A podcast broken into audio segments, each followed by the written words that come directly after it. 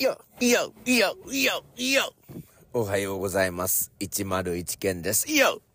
えっ、とね、今日はね、よ。あのーラップモードになってるんです。よ、ちゃん以下。えーラップモードになってるんですよ。もう朝起きてから。なんかね、目覚めた瞬間に、よ、よ、ヒゲ、レボリューションっていう言葉が頭から降りてきたんですよ。よ、よ、ヒゲ、レボリューション。これはですね、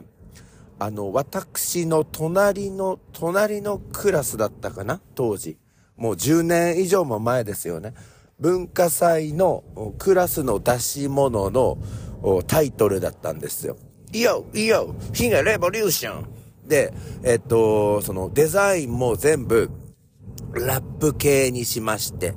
えっと、教室の中もラップ調で、音楽もラップがかかっているっていう文化祭の出し物会場だったんですけど、よここで問題です。えっと、そこでは、どんなアトラクションを楽しむことができましたか？答えは、えー5秒で考えてみてください。いよいよいよいよいいよチーンえーそこだけはちょっとチーンだけはラップではないんですけど、答え。ヨーヨーすくいでございました。いいよいいよヒゲレボリューションだからその、ただ、ヨーヨーヒゲレボリューションって言いたかっただけに、えー、こじつけで、えー、ヨーヨーすくいっていう、まあ、なんていうこともない出し物って。で、縁日禁止って生徒会から通達があったのにもかかわらず、えヨーヨーヒゲレボリューションという名前にしまして、えー、ヨーヨーすくいをやっていたっていう。まあ、ヨーヨーすくいは縁日ですからね、よっていうことで。まあ、今日急にですね、朝起きましてから、十数年前の隣の隣のクラスの、いよいいよヒゲレボリューションが、えー頭から降りてきたので、報告せねばと思いまして、えー朝のトークにさせていただきました。いよそれでは始めて参ります。いよ評判ラジオ、いいよ朝のいいよ目覚めるいいよラジ、いいよ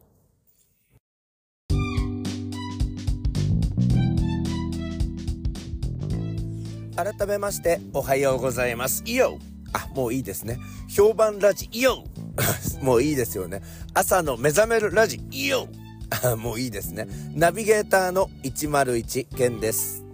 えー私の愛車レボーグの外気温度計5度でございます。えー火曜日の朝を迎えました。今日は一日晴れるということですね。日中の予想最高気温、私のアップルウォッチには11度というふうに表示されております。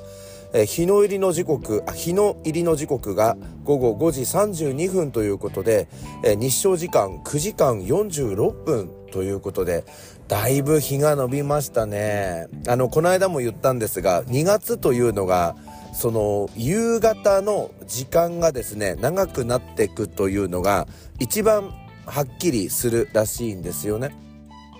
えっと、どうやらですね、1日1分ずつ日が伸びているということで、まあ、えっと、28日間で28分も、えー日が伸びていくということですね。まあ、考えてみれば当時の頃っていうのは、もう夕方の4時前ぐらいから暗くなっていた感じがするんですけど、今は5時過ぎてもまだ明るいっていう感じでねだんだん日が長くなっていくなっていう感じですね。前にもねあの寂しく感じます切なく感じますという時期が101県にはあったっていう話してましたがあれは思えば秋から冬至に向かうまでの部分でで今は結構気温は夕方寒くなるんですがそれでもこう日々あの日が伸びていくっていう感じが分かればなんだろうその寂しさとか哀愁みたいなのは感じずにいるなということでだから私が落ち込む時期というのは10月の後半11月そして12月の冬至までなんだなと思いますね。ちょっとこの数ヶ月間のあのモチベーションというか心の持たせ方みたいなのを、えー次のシーズンに向けてちょっと研究してみたいななんて思っております。えー、さて、101件ですけれども、このところですね、スポーツジムに、えー、めちゃめちゃ通っておりまして、え、それでプロテインもちゃんと飲んでおりますし、ということで、まあ、いろいろとちょっとですね、最後あがいてみようかなと思ってるんですよ。まあ、47歳で、今年48歳にもなるんですよね。もうあっという間、今年は年男でございます。しかも、4回目の年男になっているということで。いやー、次年男ってなった時には、え ?60 歳じゃねえがよっていうね。まあ、そういう年になりましてね。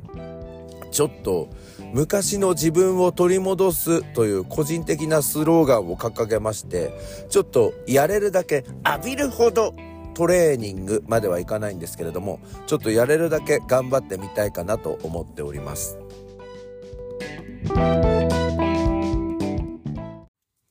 評判ラジオ、朝の目覚めるラジオ。この時間は、Spotify、Apple Podcast、Google Podcast、Amazon Music、 Audible がお送りします。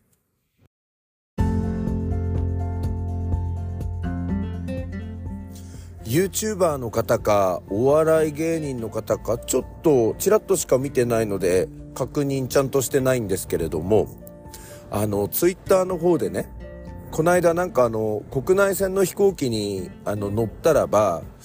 なんかパニックになっちゃったみたいなんですよ。その、へーそう恐怖症みたいなのが発動してそれで、うん、一旦外へ出て落ち着いてもう一回中に入ろうみたいな努力をしたんですけれどまあ結局そのパニックみたいなのが収まらずに、えー、地方での公演をまあ休園させてしまったっていうか出られなくなってしまったっていうことでまあ、ファンの皆さんとか関係者の皆さんにあのお詫びしているっていうツイートがあったんですよ。そしたらね、この件につきまして、かなり多くの方が、まあ、リプライしてるんですよ。コメントを残していて、私もです、俺もです、みたいな。で、多くがね、MRI っていう、あの、病院の検査の機械あるじゃないですか。筒の中みたいなのに入っていくやつ。で、あれでパニックを起こしてから、自分はこの、まあ、閉塞感みたいなのダメなんだ、狭いところがダメなんだっていうのを自覚するようになって、なんかますますその生活の中で狭いところみたいなところになると、ちょっと焦り出すみたいな症状を抱える人が、あの、多いなっていうので、俺もです、私もですみたいなのが、あの、投稿として出てたんですけど、実はこれ私前にポッドキャストで話したことあるかもしれないんですが、私もあの MRI をやって小6だったんですけどちょっとあの筒の中でパニック状態になりまして一回出してってやってもらったんですよね。でなんかそれからもうあの狭いところダメになっちゃってで、また高校生ぐらいになった時に MRI 撮った時もすごい焦って前にパニックになったので、えー、ちょっとですね、みたいなので、あの、よく見ててくださいとかって言いながら、もう恐る恐る MRI のあの検査を受けたっていうのがありますね。あの、当時ね、40分ぐらい、その釜の中に入ってるみたいな状態だったんですけど、今はどうなんだろうな、医療技術が発達したから、もうちょっと短くなってんのかな、なんて思うんですけど。で、あとはね、私これで言うと、あれもダメなんですよ。あの、自動シャンプー機。あの、頭をこう、まあ、横になった状態で固定されて、まあ、自動でシャンプーするんですけど、本当にパニックになりそうみたいなことがあったり。あとはね、本当は飛行機好きなんですけど、あの、エコノミー席で窓側とかに座席指定されると、やべえって思う瞬間があるんですよ。いや、考えないようにしよう。考えないようにしよう。MRI のこと考えないようにしよう。パニックになるからっていう。だから私ね、個人で行くときね、なるべくあの通路側の、えっ、ー、と、席を予約できるようにしたりとか、あとはあの、オーストラリアによく行ってますけど、あれはですね、旅行会社の配慮で、あの、引率者はすぐに動けるようにということで、まあ最初からその通路側を行きも帰りもブロックしていただけてるっていう、まあ添乗員とか旅行会社のスタッフ、とか私のような引率者っていうのはあの通路側を押さえてもらえるっていうことがあるからそこのところは心配ないんですけれども。あとは昔なんかあの生徒とじゃれてプロレスごっこみたいなのやったってた時があったんですよね。で、私の方が倒しまして、最初私が上から覆いかぶさったんですけど、なんか力ずくで回転させられて、上から乗っかられたことあるんですよ。で、俺あの時も、なんだろう、すごいなんか閉塞感感じて、違う意味で助けてってちょっともうね、生徒の前であの、ダサい感じになっちゃったんですけど、あれも MRI の思い出させる瞬間だったなと思いますけど、皆さんもこういう悩みってないでしょうかね。